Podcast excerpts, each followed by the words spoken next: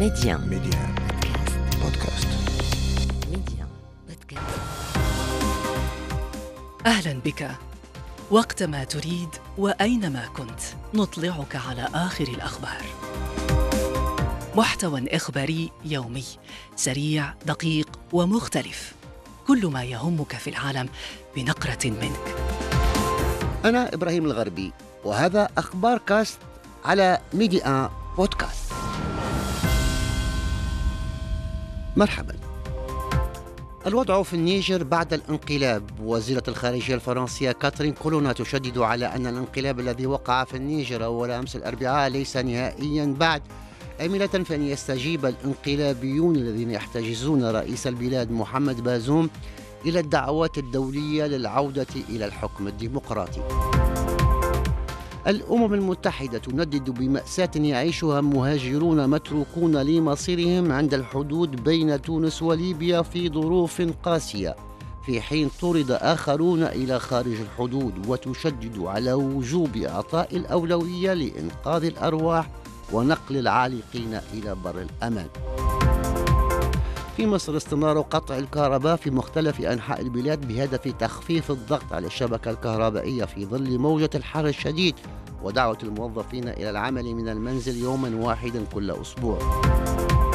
وفي الولايات المتحدة الرئيس السابق دونالد ترامب يواجه تهما جديدة في إطار قضية تعامله مع وثائق سرية عند مغادرته للبيت الأبيض. ترامب متهم بمحاولة حذف لقطات من كاميرا مراقبة. في قضية هذه الوثائق.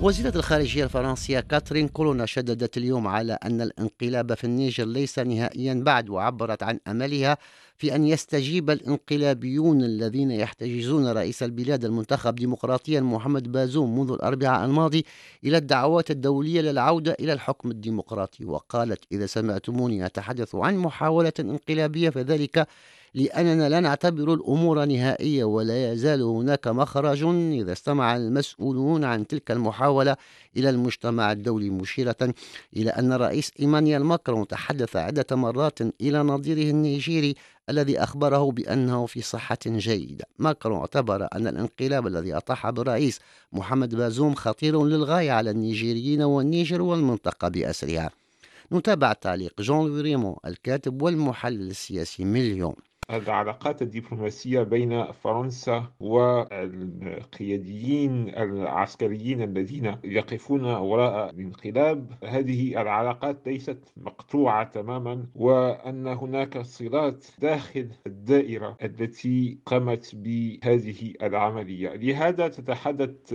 كاترين كورونا عن محاولة انقلاب وليس انقلاب. على أساس توجه نحو إبقاء مسلك يذهب في اتجاه مصالح مشتركة فرنسية نيجيرية من جهة ومن جهة أخرى يحفظ ماء الوجه لقيادة النيجر. ولا نستبعد أن الجولة التفاوضية القائمة وراء الكواليس بطبيعة الحال تفضي في النهاية إلى عودة الرئيس محمد بازوم إلى سدة الحكم في أكثر الحالات تفاؤلا. بمعنى إذا كانت وزيرة الخارجية الفرنسية تحكم في أن هذه العملية محاولة انقلاب وليس انقلابا نهائيا فهذا يعني أننا في منطقة رمادية وتصريح كاترين كورونا يعطي الانطباع بأن ورقة بازوم ليست مطوية تماما. المجموعة الاقتصادية لبلدان غرب أفريقيا أكدت في بلاغ لها إدانتها للانقلاب في النيجر الذي يعد خرقا تاما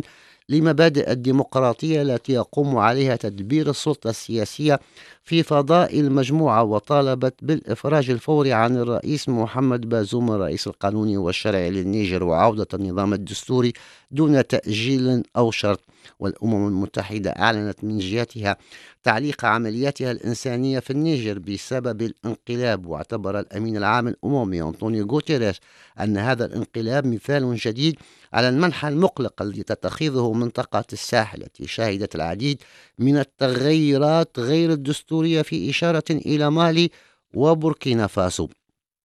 وقبل قليل تلا الجنرال عبد الرحمن تشياني قائد الحرس الرئاسي. بيانا نقله التلفزيون الرسمي في النيجر بصفته رئيس المجلس الوطني لحماية الوطن وهو المجلس العسكري الذي أطاح بالرئيس المنتخب محمد بازوم. وبرر الجنرال تشياني الذي بات الرجل القوي الجديد في النيجر الانقلاب بتدهور الوضع الأمني في البلاد الذي قوضه عنف الجماعات المسلحة. مصدر في وزارة الشؤون الخارجية والتعاون الإفريقي والمغاربة المقيمين بالخارج. أوضح أن المملكة المغربية التي يرأس عاهلها الملك محمد السادس لجنة القدس تدين تمادي بعض المسؤولين الإسرائيليين في اقتحامات المسجد الأقصى المبارك وباحاته بمشاركة بعض المتطرفين من أتباعهم. المصدر ذاته أكد أن المملكة المغربية من منطلق المواقف الثابتة للعاهل المغربي الملك محمد السادس رئيس لجنة القدس تجدد رفضها الكامل لكل التصرفات الأحادية الهادفة إلى تقويض جهود التهدئة وتدعو إلى الحفاظ على الوضع القانوني والتاريخي القائم في مدينة القدس والمسجد الأقصى وتفادي كل أشكال التصعيد والاستفزاز. الرئيس الروسي فلاديمير بوتين قال اليوم في اليوم الثاني والأخير من القمة الروسية الأفريقية الثانية في سان بطرسبورغ أن بلاده تدرس بعناية أن المقترحات التي قدمها بعض الزعماء الأفارقة لإنهاء الصراع في أوكرانيا. وأضاف هذا يعني الكثير لأنه في السابق كانت مهمات الوساطة حكرا على دول تعتبر ديمقراطيات غربية. أما اليوم فأفريقيا مستعدة أيضا للمساعدة في حل مشاكل تبدو خارج مجال اهتماماتها الأساسية. وتأتي القمة الروسية الأفريقية بعد أكثر من أسبوع من انتهاء العمل باتفاق تصدير الحبوب الأوكرانية عبر البحر الأسود ما أثار قلق دول إفريقية. الأمم المتحدة أعربت عن قلقها البالغ إزاء سلامة مئات المهاجرين الذين انقطعت بهم السبل في تونس بعد نقلهم إلى مناطق نائية ويعيشون في ظروف قاسية قرب الحدود مع ليبيا والجزائر. في حين طورد آخرون إلى خارج الحدود ما يصل إلى 1200 مهاجر إفريقي وطالب لجوء طردوا أو نقلوا قسرا إلى المناطق الحدودية. وجاء في بيان مشترك للمنظمة الدولية للهجرة والمفوضية الأممية السامية لشؤون اللاجئين أن هؤلاء المهاجرين وبينهم نساء بعضهن حوامل وأطفال عالقون في الصحراء ويواجهون حرا شديدا دون مأوى أو طعام أو ماء. وهناك حاجة ملحة لتوفير مساعدة إنسانية ضرورية منقذة للحياة في انتظار إيجاد حلول إنسانية عاجلة. للتعليق معنا من الرباط عبد الفتاح الزين منسق الشبكة الأفريقية للهجرة والتنمية.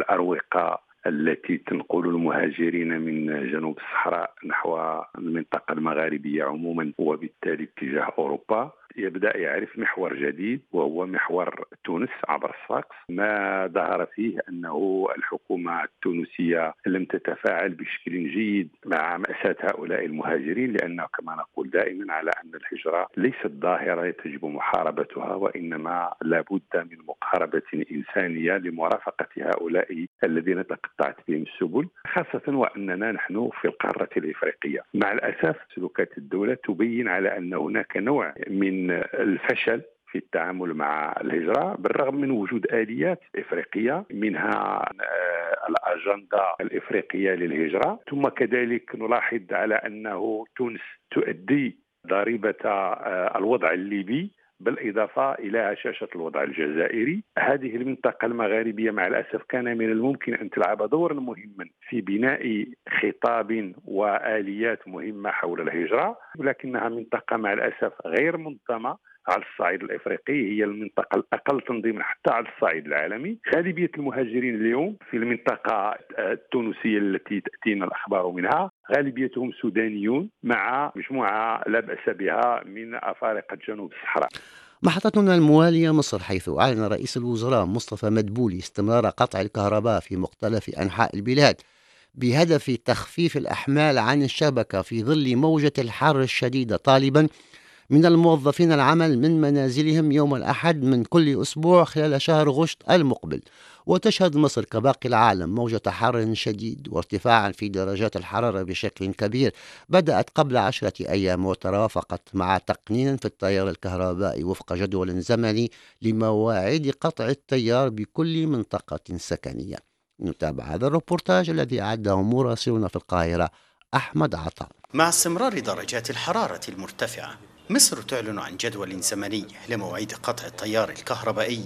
بكل منطقة سكنية يقول رئيس الحكومة. هيبقى تخفيف الأحمال ما بين الساعة إلى الاثنين على الأكثر هنعلن اعتبارا من يوم الاثنين بحد أقصى يبقى معروف على مستوى الجمهورية ساعات انقطاع التيار الكهربائي في حي حي أو مدينة. ارتفع استهلاك الكهرباء إلى 36 ألف ميجا وات في اليوم مقارنة ب 33 ألف ميجا وات في أوقات الذروة العادية في حال عدم تخفيف الأحمال. قد يصل الاستهلاك إلى 162 مليون متر مكعب في اليوم من الغاز والمازوت.